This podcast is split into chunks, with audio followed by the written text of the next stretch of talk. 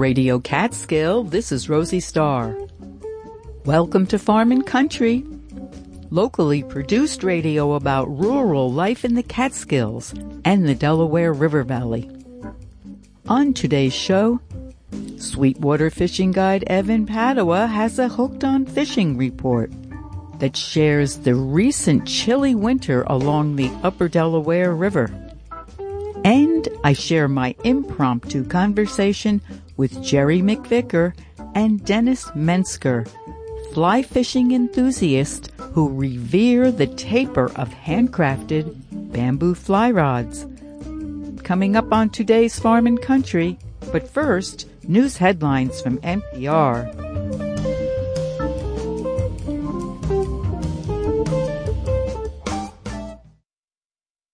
Live from NPR News in Washington, I'm Giles Snyder. U.S. military says it has destroyed a pair of Houthi anti-ship missiles after the Houthis struck a merchant ship. Here's NPR's Dave Mistich reporting. The United States Central Command says U.S. forces identified one missile in Houthi-controlled areas of Yemen and determined it presented an imminent threat to merchant vessels and U.S. Navy ships in the Red Sea. Hours earlier, Houthi rebels fired an anti-ship missile that struck the Marshall Islands flag MV Marlin Luanda. The ship issued a distress call and reported damage but no injuries to those on board. Also yesterday, Houthi militants fired another anti-ship ballistic missile toward the USS Carney in the Gulf of Aden, but that round was successfully shot down.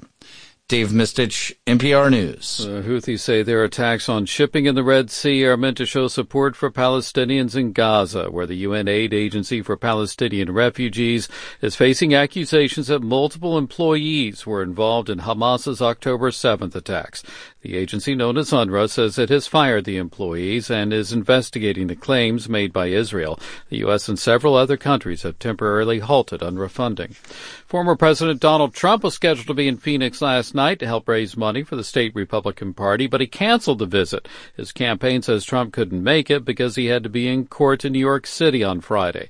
The cancellation comes amid allegations that state party chair Jeff DeWitt tried to bribe Trump ally Kari Lake to stay out of this year's U.S. U.S. Senate race. Reporter Ben Giles is with member station KJZZ. Party officials do often try to clear the field of candidates they're concerned can't win an election. Elsewhere in that 10 minute recording, DeWitt raised concerns about Lake's electability and her fundraising prowess. Lake still denies her loss to Democrat Katie Hobbs in the race for Arizona governor in 2022. And Arizona is a state with a lot of independent voters who have soured on some of the Republican Party's election denialism. So Trump was in court in the defamation case brought against him by columnist E. Jean Carroll. A jury has ordered him to pay her $83 million, NPR's Jimena Bustillo reports. Judge Lewis Kaplan ruled even before the trial that Trump had in fact defamed Carroll when he called her a liar over her allegations of sexual assault. Carroll, who's an advice columnist, argued on the stand that Trump hurt her reputation as a trusted source. The jury only had to decide how much Trump owed her, not if he was liable. This is the second time Trump has been ordered to pay Carroll. Last year, he was mandated by another jury to pay $5 million for a separate instance of defamation. The jury's decision comes just days after Trump, the Republican presidential frontrunner, won the New Hampshire primary. Jimena Bustillo, NPR News, Washington. And from Washington, you're listening to NPR News. Welcome back to Farm and Country. I'm your host, Rosie Starr. On today's show, Sweetwater fishing guide Evan Padua shares the recent winter chill along the upper Delaware River in this week's Hooked on Fishing report. And I share my impromptu conversation with Jerry McVicker and Dennis Mensker, who are fly fishing enthusiasts. They revere the taper of handcrafted bamboo fly rods. Thank you for joining us on Radio Catskill for this week's locally produced Farm and Country.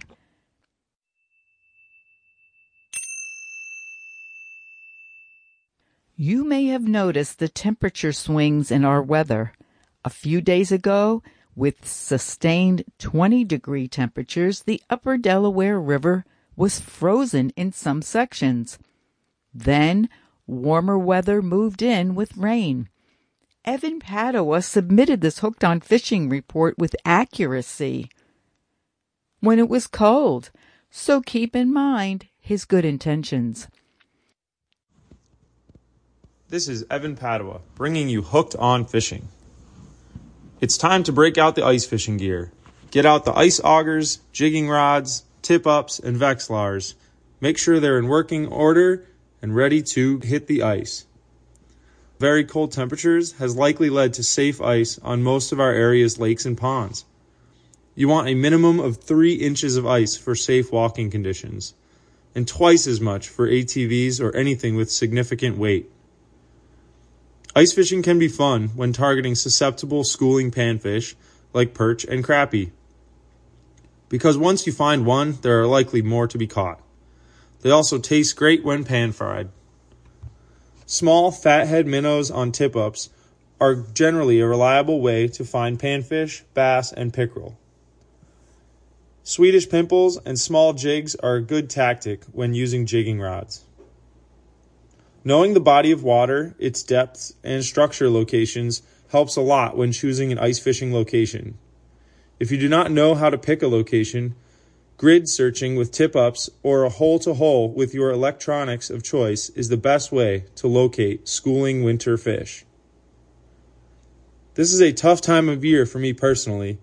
I prefer open water fishing over ice fishing, and I remain hopeful that with the high river flows, the river won't completely freeze and become an ice floe until the spring. There is still a slight chance for open water fishing remaining this winter. But perfecting the ice fishing game might be a better option. Be sure to know your local regulations and limits while ice fishing, and be sure that the ice is safe for travel. For Farm and Country and Hooked on Fishing, this has been Evan Padua. Flag up! Flag up! Thank you, Evan, for that sweet report. Chances are you'll get your request for open water fishing this winter as the recent ice on the upper Delaware River is melting.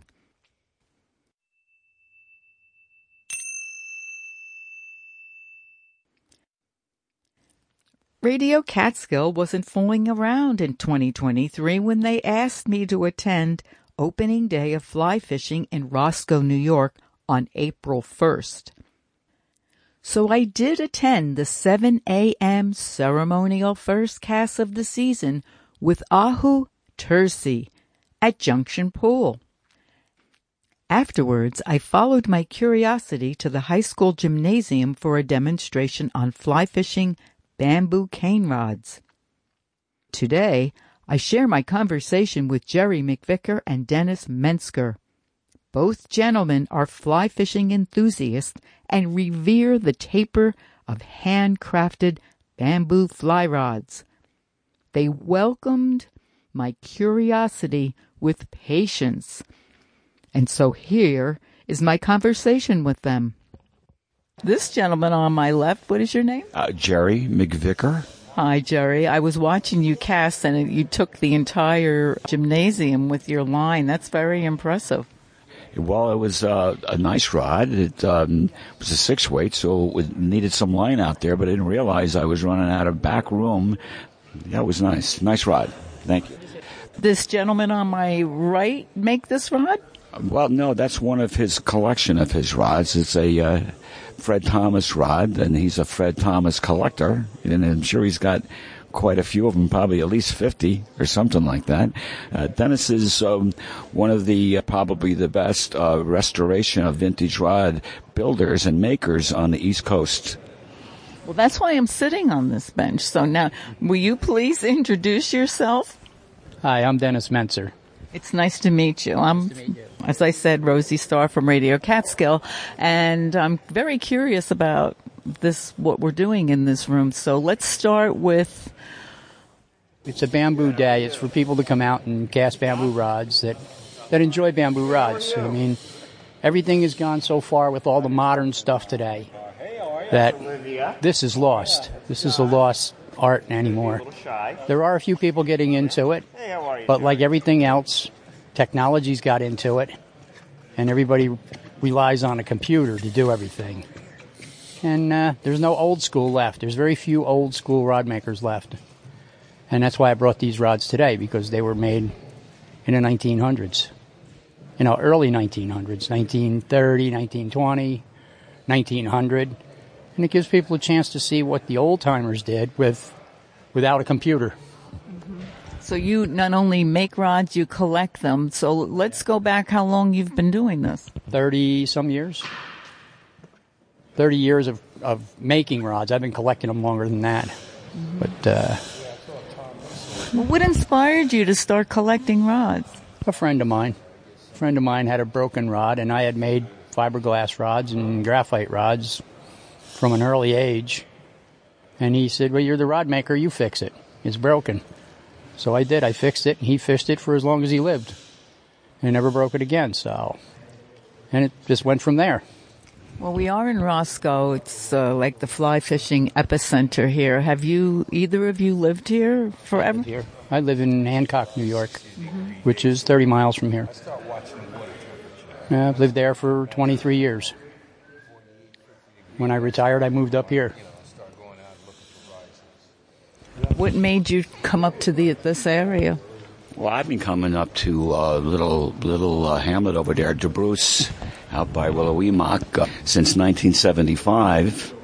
Used to rent a cabin there. It was on the Mongaup Creek, and um, Mon- I was always a spin fisherman, and um, met a guy up on the Mongaup coming out of the woods, dressed like he walked out of an Orvis catalog, and I was just so curious. I had to ask him about fly fishing, and we had a great conversation. And he ended up giving me a, a, a fly, which was an Adams. And um, I wished I knew the gentleman's name, but I didn't get it at the time. And that inspired me to go to um, Walmart and buy a little kit for thirty nine ninety nine just to see if I could figure this out. And by golly, I two casts on the stream, and I had a little brook trout on there. And from that time on, I was just dropped the spinning rod and just went completely to the fly rod. It's a different world, fly fishing. So, and especially with cane, it's even uh, better. You're actually stepping back in time. And uh, as we all know, that this area is the and New York and the Delaware region right here is the epicenter for, for fly tying, dry fly tying, for cane rod building, for everything associated with um, fly fishing from its early days. And why do you think that is? Well, it just happened to be that's where the rod builders who started building commercially and in bulk established themselves in Highland Mills. The Leonard Rod Company, uh, Hiram Leonard was a, a, gunsmith, I think, from Maine, and was challenged to build cane rods and built them. And at the time before that, most rods were built made out of solid wood and turned. And cane kind of revolutionized the um, fly rods, and they moved down to Highland Mills in New York and established a rod company there. Brought some fellow. Um, gunsmith makers and rod makers down with them, and uh, from that kind of was the epicenter of cane rod building, and from that, a lot of the rod makers went out on their own Payne rods and and others. So, and then you have the dry fly um, dry fly tie-in right here in um, I guess Neversink it was. So there's um, a long history just in the area of fly fishing. What do you think of this annual event at Junction Pool where the Willowemock and the um, Beaver Kill come together? Well, it's always been a tradition. April 1st is kind of like, you know, uh, the start of spring and everybody brushes off the winter cobwebs and gets out and gets their fly stuff, their, their rods out and um, goes fishing. Well, maybe you've done it a few times. I myself was there at 7 a.m. and it oh. was cold and rainy, but it was my first time. You're a diehard, diehard. So congratulations on doing that. That's wonderful. You know what I did five years ago that I really enjoyed?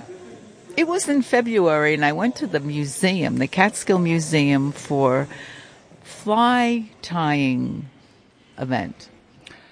So the museum, if for those who are interested in fly fishing, is definitely a spot that you have to really visit. If you're a fly fisherman, you should really go there. The whole history of rod making and fly fishing and, and fly tying is, is, there. So, you know, we love the museum, and uh, it's a um, self-funded uh, museum, and it's all ran by donations and by people that are just donating their time. So I recommend for anybody that likes fishing, go to the museum. And if you can, sign up for a membership. I think maybe the event was in the gallery. They always have guest uh, tyers at all the events that, goes on throughout the year. You can always find something going on, especially in the summertime. And we have events. We have um, Summerfest, which is a big outdoor fly fishing event. You'll have vendors there, people casting rods, and then in the uh, fall we have uh, our rod makers gathering, and we have uh, folks come from all over the world, Japan, Sweden, England, Canada. They'll come down for that event. It's a three-day event, and rod builders uh, will uh, share their knowledge, and uh, we have lectures and those kinds of things. That's a private event, but for those who are interested, they can always check with the museum. You know what I'm impressed with is the amount of women that are are now fly fishing. W- would either of you gentlemen like to talk about that? Well, we have the queen of uh, fly fishing right here up that lives up in the upper Beaverkill, um, Joan Wulff, whom I've actually had the, the pleasure of getting casting lessons from. And uh, no better person to teach you than a qualified lady that uh, knows how to do that, right? So, and I think it's wonderful, and I believe a lot of marriages could be saved if men could get their wives out on the river with them, and uh, it would be a happy event. I want to hear more about these bamboo rods because I, I had one in my hand a little while ago. It's precious in lightness. It's so light. It's actually it's not that light compared to the graphite rods, unless you get a hollow built. Then then they get light, but uh, the regular cane rods. That's what the downfall with everybody wanting the lighter graphite rods and the fiberglass ones because they were lighter. And uh, now with the the glues that we have, you don't have to worry about the rod coming apart anymore if you hollow it. So a lot of the rods are hollowed today to make them lighter. When I first looked at it, it reminded me of a willow branch, but it's not willow. Nope, it's Tonkin cane. It only comes from one little province in China. It's uh, pretty. They tried to grow it here; it doesn't grow. It doesn't get the uh, power fibers in it make it withstand. When I first heard about uh, these kind of rods, I was thinking of the people that do the divining in, in the ground for the water when they're a- attracting the water. Is there is there any kind of lure or culture association with bamboo rods in this?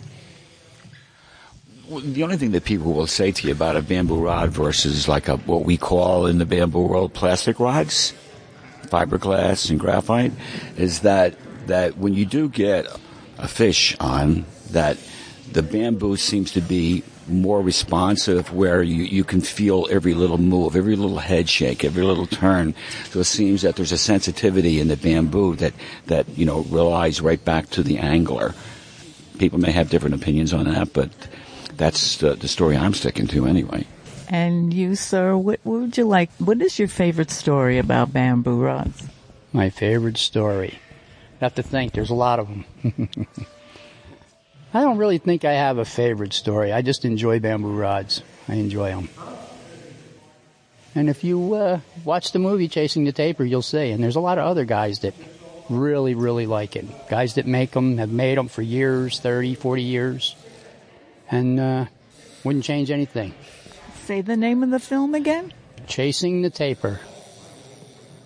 It's uh, it's a good film. So the, the taper. The taper is just the design of each rod. So each rod is going to have its own characteristics. It could be a six foot rod to a nine foot rod, and in, in between two piece, three piece. And the taper is the change in the dimension from from the handle of the rod all the way to the tip.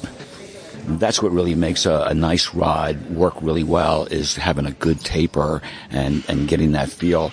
You can make a rod and it could be useless. People will just use them as a tomato stick or something, but a good, well designed and, and well made taper is going to really feel really good in hand. Mm-hmm. This type of rod, do you, do you think about a dry fly or a wet fly? Does it matter? Yes, yes. The wet fly rod's much slower.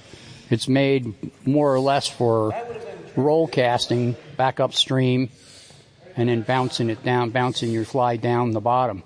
to where a dry fly rod is made much faster so that you can point it out and make it hit a perfect target. And the line straightens out perfectly with the leader and everything.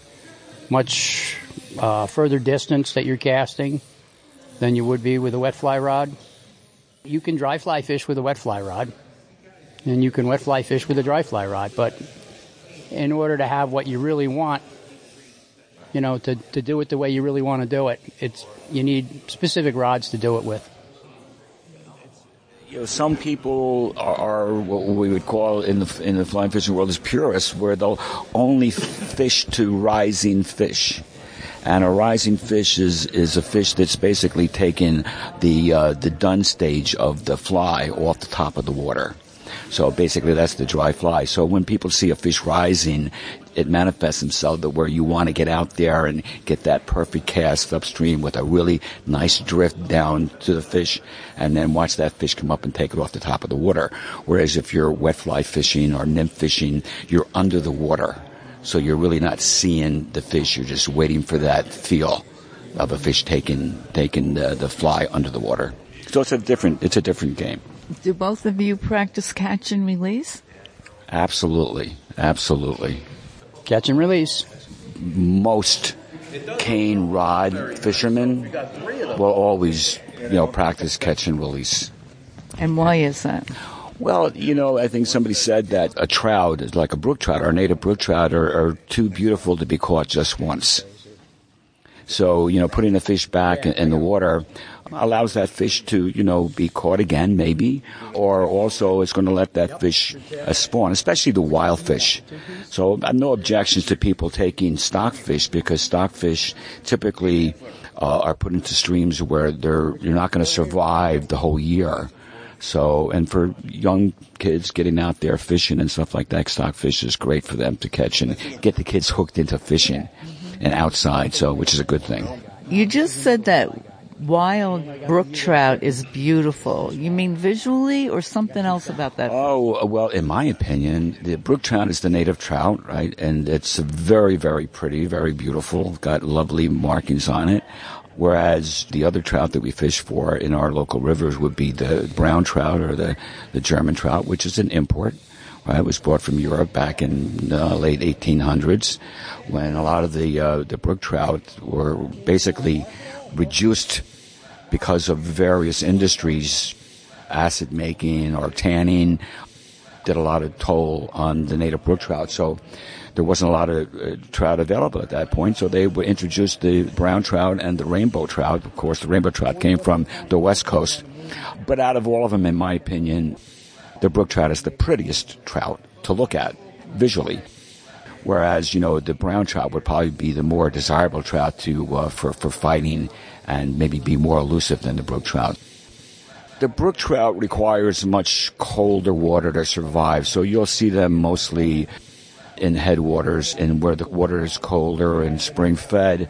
The brown trout and the, the rainbow trout, they can survive a little higher temperatures.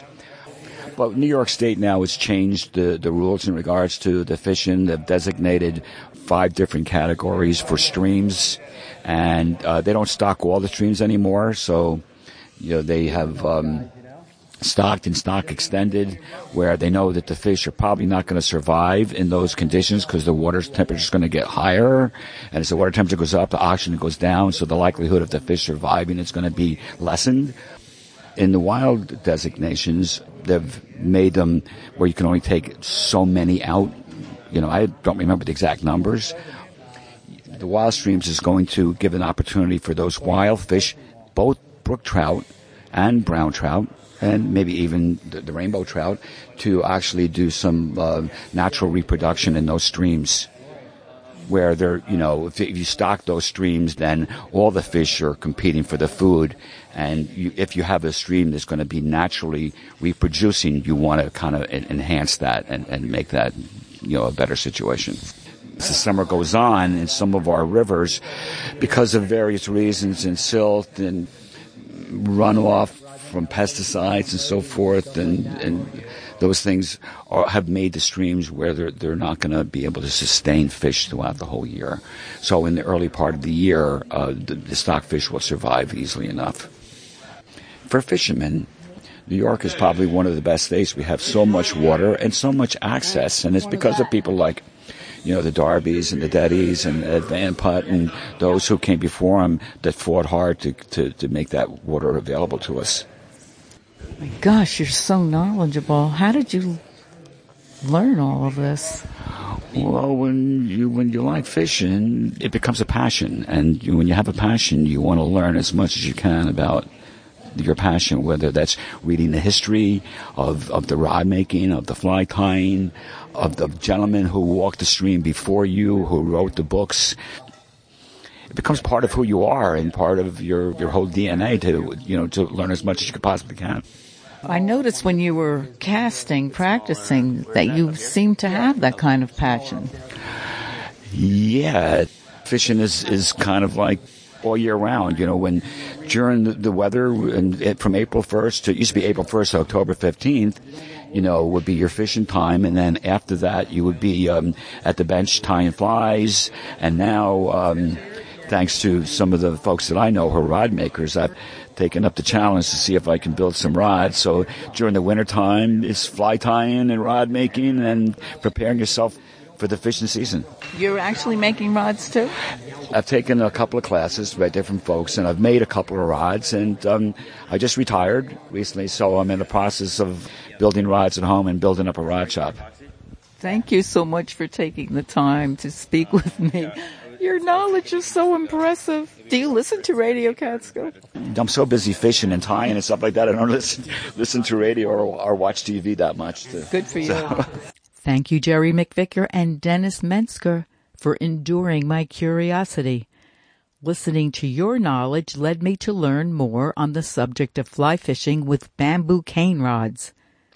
Before watching the film Chasing the Taper, I did some research and learned that taper is a technical engineering rod building term that defines a rod's shape, its length and thickness, in very exacting measurements. The length and shape of the rod defines how a fishing rod behaves with flexibility in your hands when casting and catching fish. The range of fishing conditions that include wind, rocks, stream size, all influence the design choice of tapers. If you share the enthusiasm for fly fishing with bamboo fly rods, you may enjoy the documentary film Chasing the Taper, available on Vimeo. Dennis Mensker and others discuss the dedication and process of bamboo fly rod making. They hold great reverence for this traditional art and craft. We hope that you enjoyed our show this week with production assistance by volunteer Sweetwater Fishing Guide Evan Padua. Special thanks goes to our guests, Jerry McVicker and Dennis Mensker. Little River Rods is located on the bank of the West Branch of the Delaware River in Hancock, New York. Dennis Mensker is making some of the finest bamboo rods in the world he and others are preserving history with their work. This has been your host, Rosie Starr. Thanks for listening local to Farm and Country and supporting Radio Catskill, public radio for the Catskills and Northeast Pennsylvania.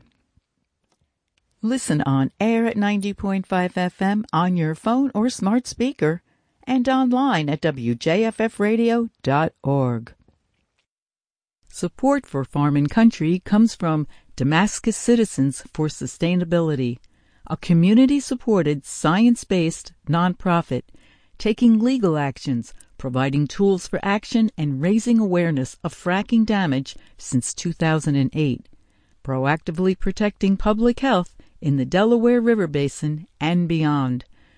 DamascusCitizens.org Hi, this is Laura Flanders, and you can catch the Laura Flanders Show, which I produce right here in a cabin in Sullivan County every Monday night at 7 p.m. on Radio Catskill. You'll hear interviews with social critics, artists, activists, and entrepreneurs, forward thinkers who are building tomorrow's world today. Deep conversations about change with the leading thinkers and doers of our time. That's the Laura Flanders Show, Monday night, 7 p.m., right here on Radio Catskill, public radio for the Catskills and Northeast Pennsylvania. Hey, it's Steve Inskeep. And I'm Ayesha Rascoe. One of the things you can